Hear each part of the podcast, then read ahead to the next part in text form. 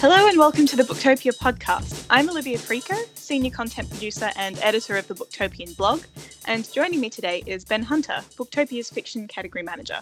And our guest today is the writer Meg Mason, who is the author of a brand new novel called Sorrow and Bliss, which comes out tomorrow. Welcome, Meg. Thank you so much for having me.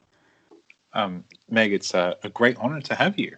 Um, you grew up in an idyllic part of New Zealand um, where you could be having a pleasant life of sheep and rugby and mm-hmm. volcanoes. Um, mm-hmm. Why did you um, ruin it all by becoming a writer?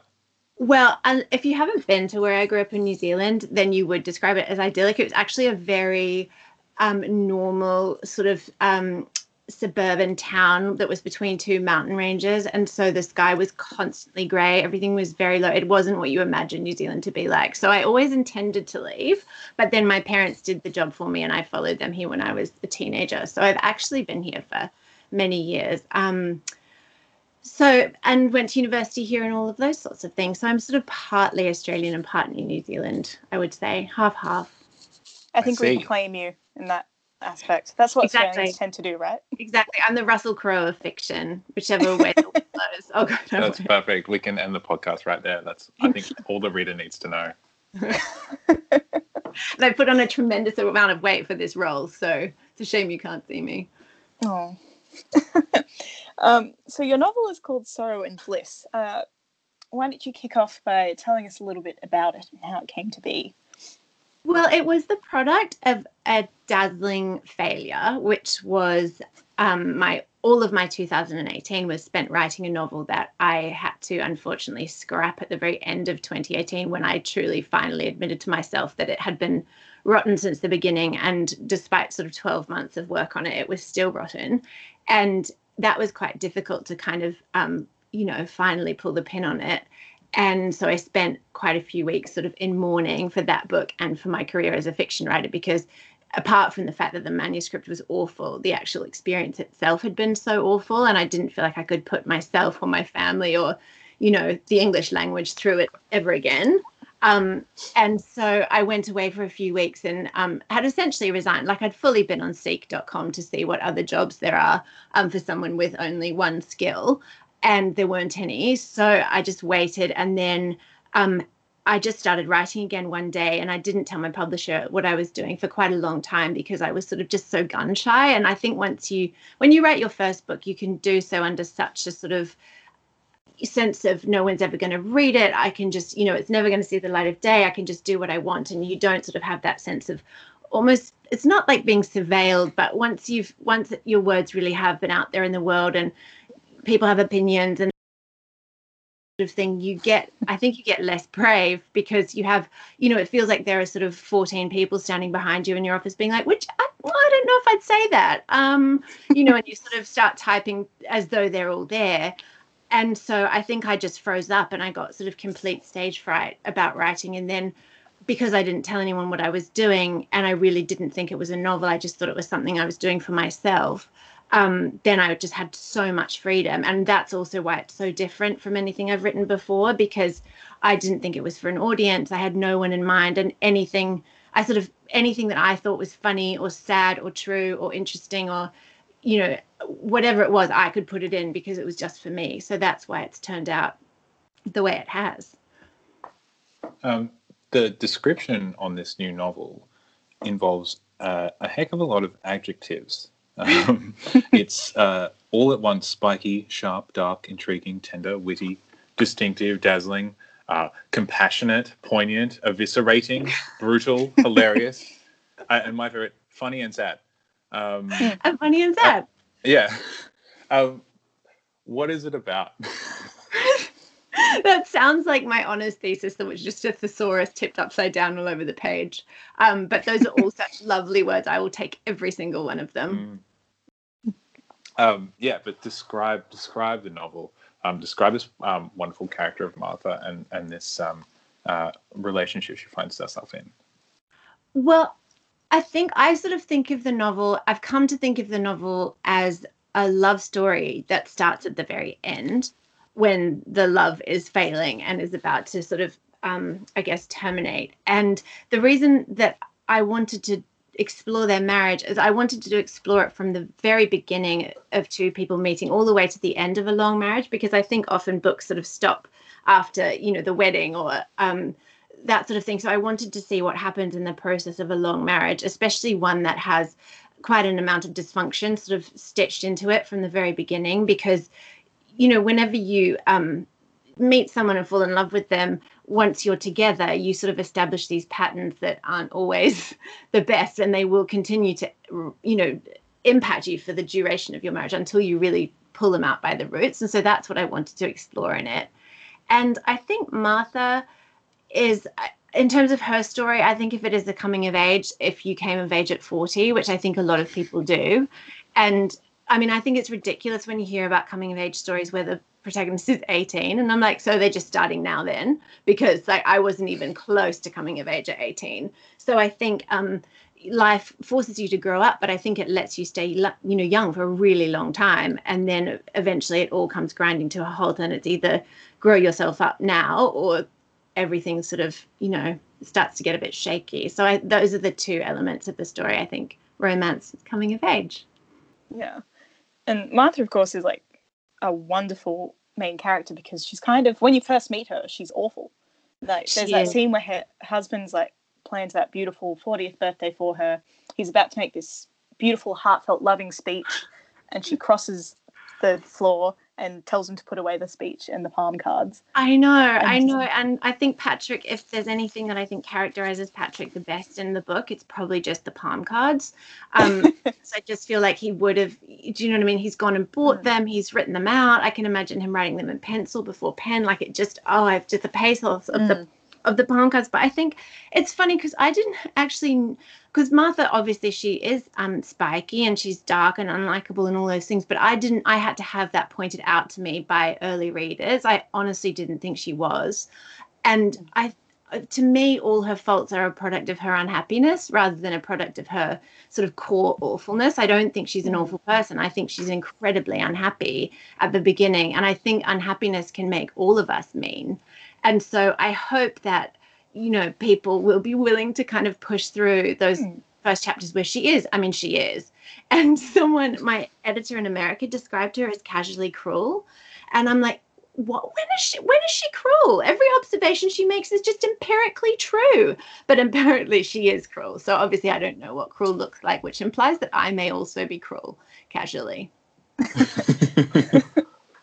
i think i just think the novel is such a wonderful journey of getting to know this character when you're first impression is of someone quite terrible who does something quite terrible and coming to peel off the layers of like her kind of relationship with her mental health but also her family and also with patrick and it's really uh, cleverly done and as you said you started at the, the end of mm-hmm. the love story and kind of are working your way back um, it's it's really funny as well at the same time, but also really sad.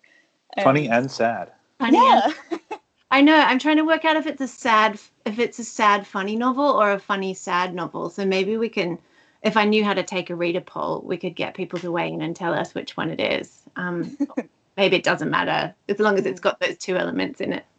Yes, and and Martha has this um, uh, unnamed affliction mm-hmm. which is central to her character and mm-hmm. um, and pretty much the axle on which the whole novel turns. Yeah. Um, why have you withheld uh, a term for it? Uh, not even a medical term, but just like a, a, a name. Yeah, it's um, really interesting. Yeah, no, mm. it, a multitude of reasons, and there's sort of primarily creative reasons, um, which were I didn't want it to be a book about a mental illness, and I didn't yes. want it to be a book about mental illness because to me, you know, the the journey that she's on to find this thing, it could just as well have been to find a birth mother or to find out the secret at the core of a family. It could have been anything in terms of this critical piece of information that would make sense of all her choices and who she is and how she's been formed.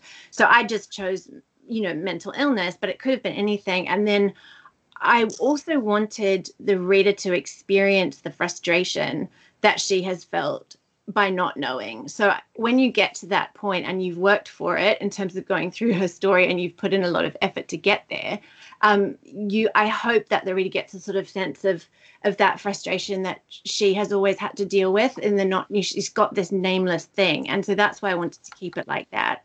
Um, but also I think that it quickly you know, I had a couple of conditions, I guess, in mind. It sounds strange to say, but that I sort of worked with, but I think ultimately I couldn't trust myself to represent them properly either. So in a non-creative way, I I didn't feel that I was capable of of providing a you know a real life description of what something was like and there's a sort of i guess a stay in your lane element as well and and i think as well i just didn't i just needed it to be to serve the story and so i needed certain symptoms and things and pretty quickly it evolved away from a condition which would line up with any symptoms anyway. So by that point, I was I didn't know what to do about it because I couldn't still call it X if it didn't match that. And obviously, um, you know, I feel responsibility just as a human being to not misrepresent other people's experience or you know that sort of thing so i think to redact it the way i have was just the sudden solution i didn't know if my publisher would go for it but you know because it's weird and it's presenting all manner of trouble with the audiobook which is being recorded at the moment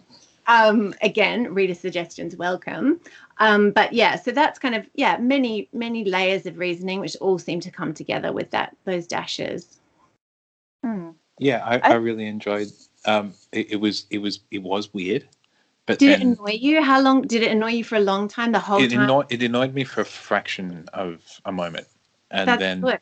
and then I thought, this is great, um, because yes, you're not going to misrepresent something, um, but also um, my um, comings and goings with people who suffer um, mental health conditions is that they aren't textbook. Um, yeah, we uh-huh. have textbook definitions that we try and group people uh-huh. towards yeah. Um, when they present certain symptoms, but no two physiologies are the same and no two mental physiologies are the same exactly. either. So it just exactly. hers is just her own um, Marthiness. Yeah, and I think as well, if you, I mean, we're all humans love to categorize and, you know, name things, and I think that as well as as the author, as soon as I, if I named a condition, any experience that you had of that condition is like, oh, that's what she's like. Do you know what I mean? Like it's just instantly you're sort of labeled, and obviously there's, yep. you know, there's some discussion of labels in the book as well.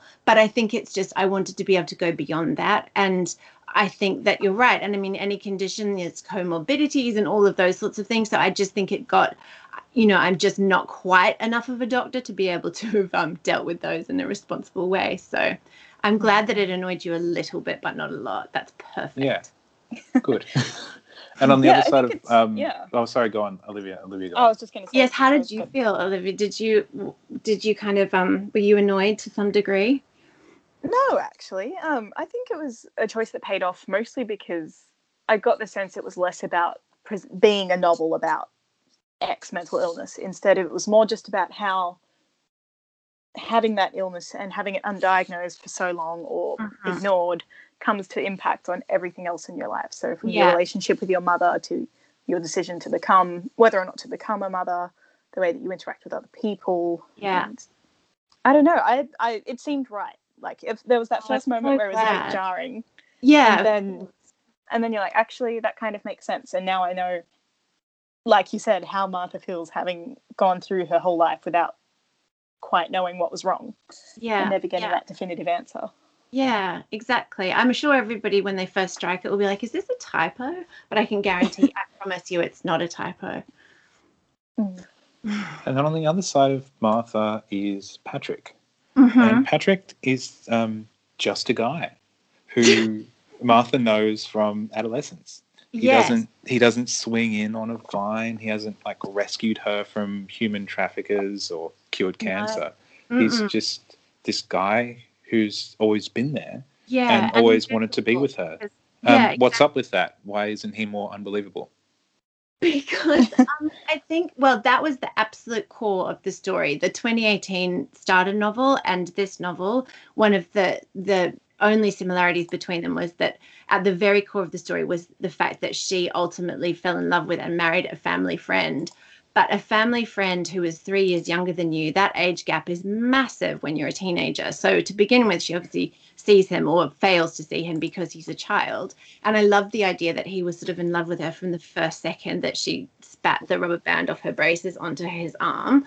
Um, and then that sort of gets to evolve, but she needs to notice that he's there first. And I think that also that was a way of kind of expanding the arc of their story, you know, to take them from teenagers to people in their 40s. I just, and I found, I think the people that you've known since that age, I love the idea that they're furniture, but also there's such comfort and safety in those people because they were your first people. Do you know what I mean? And I think there's, you know, in terms of romance, I think that's so romantic that they have sort of grown up together. And there's this part in the book where they talk about the fact they didn't need to share the particulars of their childhoods because they were there. So they just made a competition out of whose childhood was worse.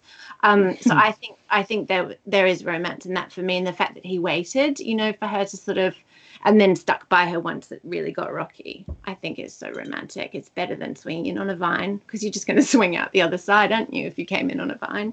Mm. Yeah, and maybe he won't look as good without the vine after a while. mm. And just fitting into that whole insane family dynamic that was set up with, um, you know, there was Martha's family, and then also the family of her cousins, mm-hmm. and just it was, it was a crazy family, and yeah. but I loved them. Like, I, oh, they were also so... bonkers and dysfunctional, but so I much more interesting to read about. Yeah, and I think it was fun because to put those two families against each other, I got to just do a little bit of a class element, which I always mm. enjoy.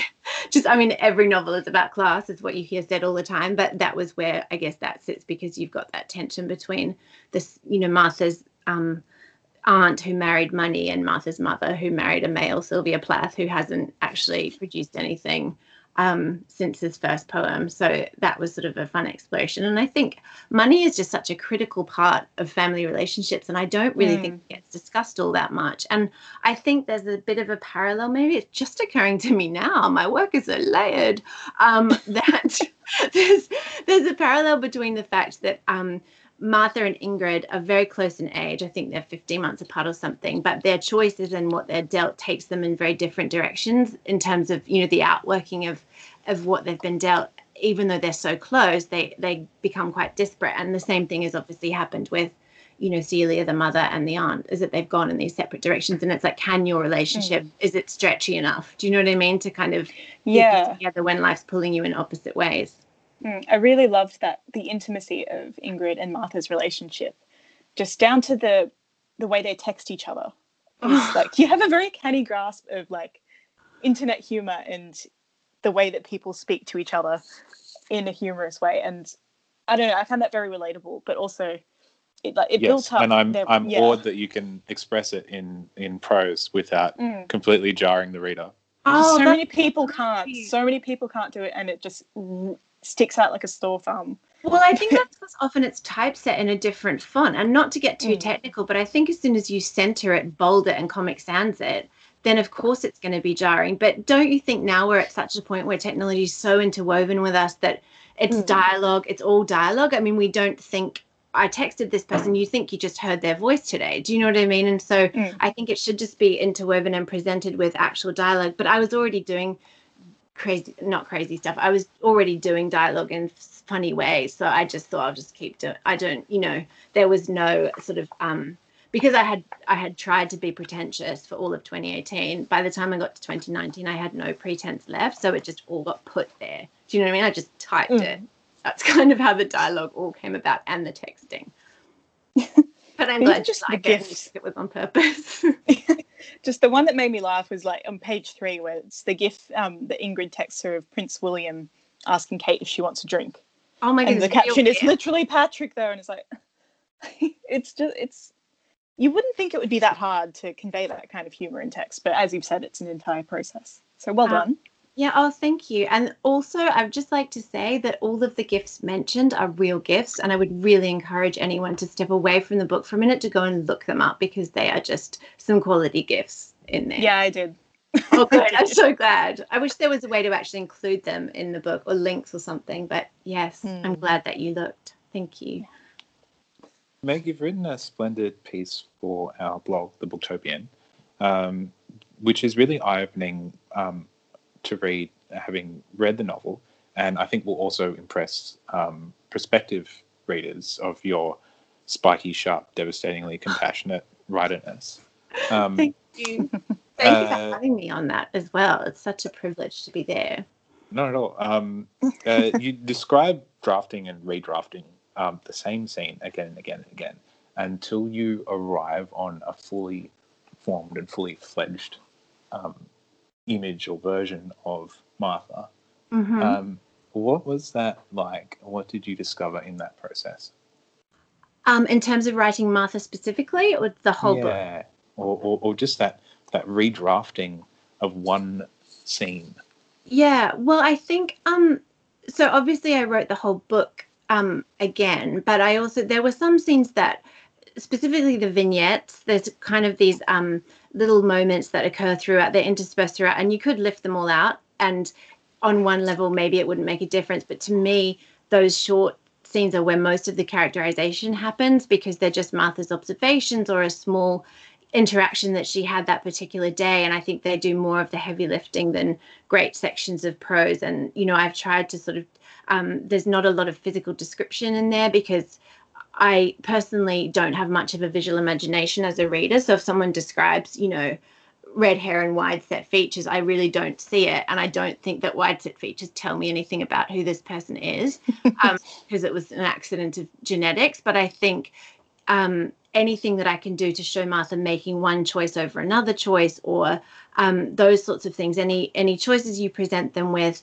um, just continue to whittle that down. And so I think those vignettes tended to actually emerge fairly whole. And I I hate it when writers say that because I'm like I don't know what you mean emerge whole, and that sounds really easy, and I know it isn't easy. So um, I don't want to hear you talking anymore. But they did sort of just flump out, and some of them if there's an autobiographical element, some of those are autobiographical in the sense that I've seen them or collected them or witnessed them. So they haven't all happened to me, but there's some kernel of truth. Um, and then the other sections, I guess the longer sections, the whittling was probably just to find the most important um, events and things to kind of leap from one to the other and to bring it back around to make it tie off at the end was that was probably the work of it was more technical kind of stuff so um, i think we've all forgotten your original question because i've been talking for like eight minutes. But i think that um, yes it's to go back and again and again and again. And the example that i think i give in the booktopia piece is why she hides in an ambulant toilet instead of a regular toilet in, at her birthday party and it would have been a regular toilet to start with and then to make it more and more specific to martha and to give her a choice is to to make it this particular kind of toilet. So why did she choose that one over another one? Is it because she's never planning to come out? Is because she doesn't care about other people who might need it? And so i think those are the tiny things that start to show her. Same as patrick's palm cards because he could have just memorized that. He could have typed it on a4 but he went with palm cards from the newsagent. So that's all we need to know about the two of them i feel Yes, and it's it's it's it's almost like a, a distilling of character into these these tiny flavors. Yes, exactly. and I think that anyone who writes, and sometimes it's really difficult because at the start you start writing and like, well, this is a flat and one dimensional, uninteresting person who has nothing to show us.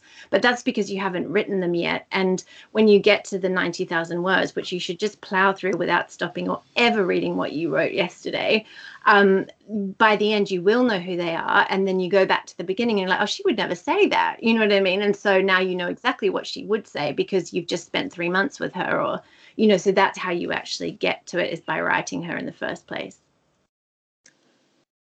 That's profoundly put. Um, this is a um, book that gets under your skin. Um, Hmm. uh, like you, Olivia, I kind of wanted to hate it, um, and then ended up adoring it. Um, I think uh, that's people probably feel about me as well. So that's another element. People want to I would just like it on the record that I didn't want to hate this novel, but it, it took me a while to read. Like I read the first half like in bits, like in pieces, and then just gobbled it all up like last week.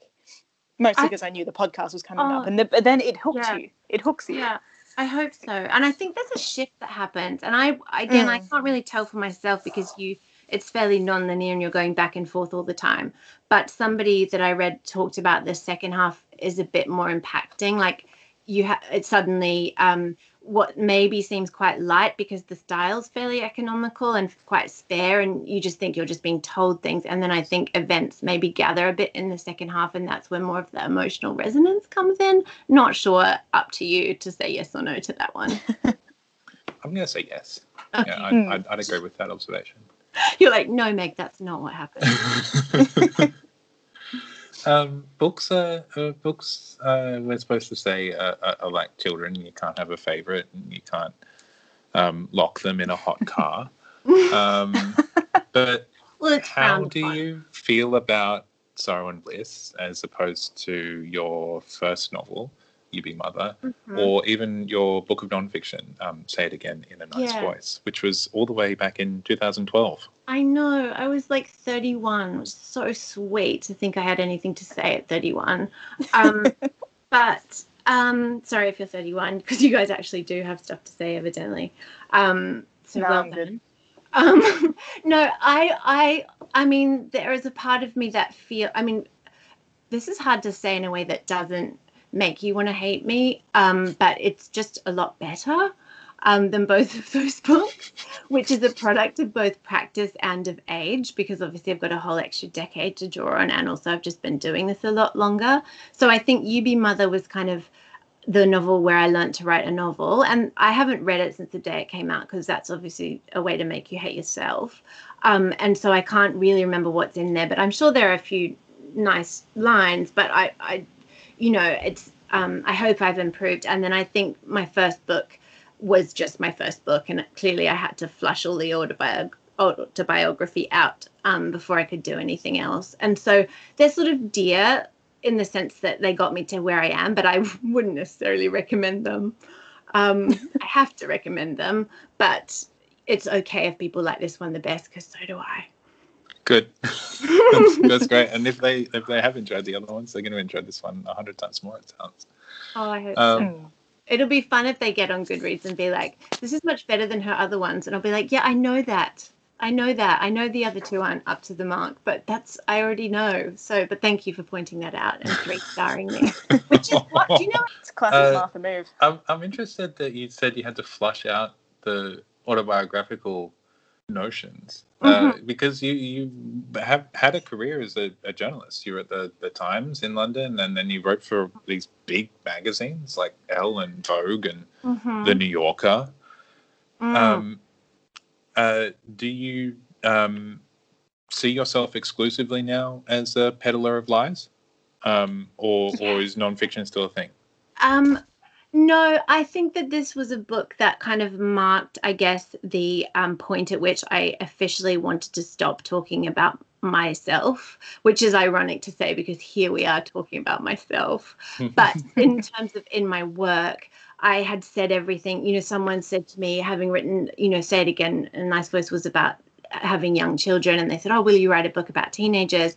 And no, I won't. And it's partly because you know that's no longer their my property as it were. Not that they ever were but you know you own the stories i guess and i don't own teenagers stories. So i but i also just i just don't have anything more to say. Do you know what i mean from my own experience that that could be sustained on a page. And i think you know when you're writing magazines a lot of it's first person and you're trafficking in your own experience. And at some point you just get so sick of yourself.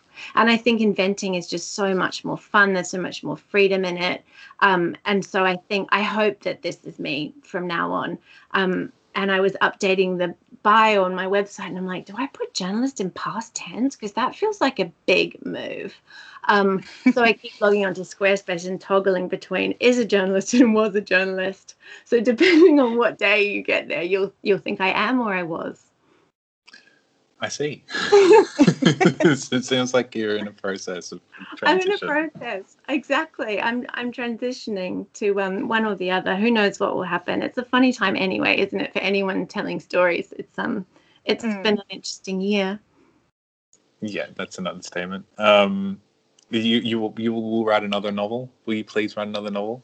Oh, I I hope I can. I've started to take notes for one. Um, and after I um, to circle back so elegantly and seamlessly to where we began, after I um, finished writing Sorrow and Bliss, because I can't really read fiction when I'm writing because I'm so scared of accidentally plagiarizing it or being sort of um, contaminated by it in a positive way. But um, in terms of, and actually, this is another thing in, that you'll recognize from the novel. But Martha talks about the fact that she, when she tries to write a novel, she can tell whoever she was reading at the time because, you know, she's produced some poor man's Didion or poor man's, you know, Plath or whatever it is. Um, and or so poor man's Lee Child.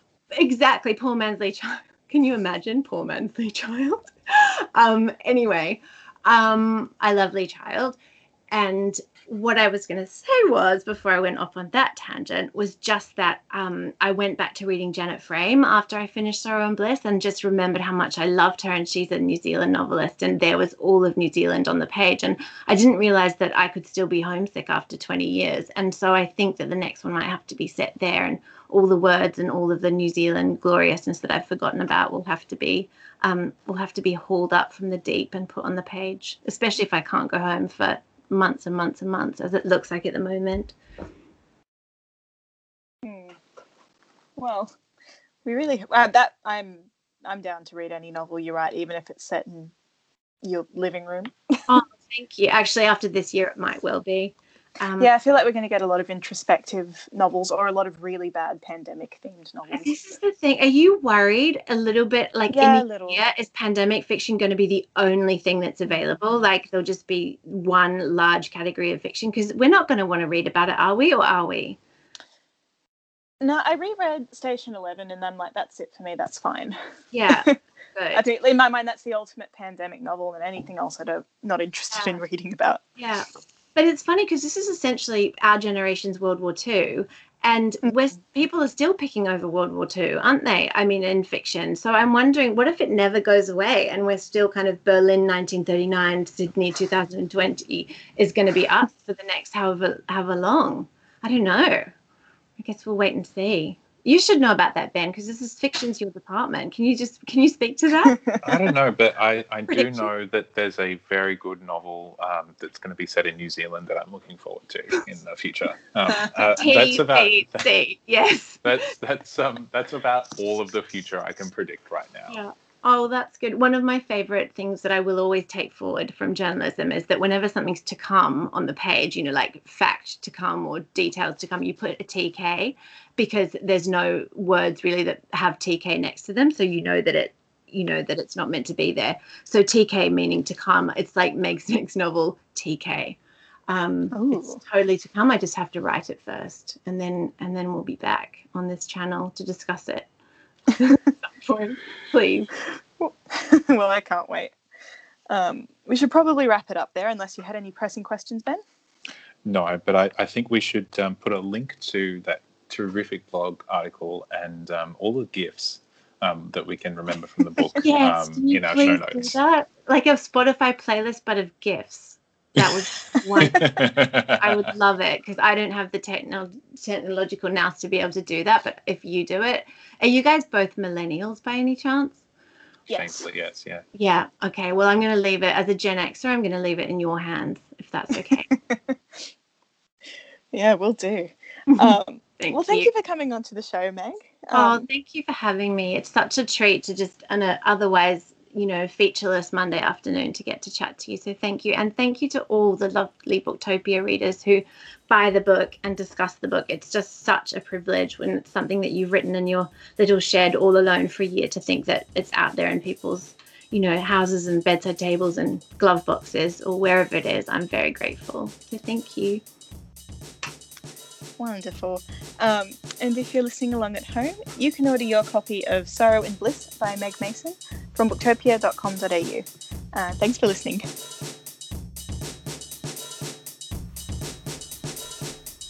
Thank you for listening to the Booktopia podcast channel. Don't forget, you can subscribe to us on SoundCloud and iTunes for free and get access to hundreds of author discussions, book analysis pieces, and more. Or, if your eyes need a workout, head to Booktopia TV on YouTube. Don't forget, for all books featured in this podcast, and for access to a whole bunch of other fun content on our blog, head to Booktopia, Australia's local bookstore, at booktopia.com.au.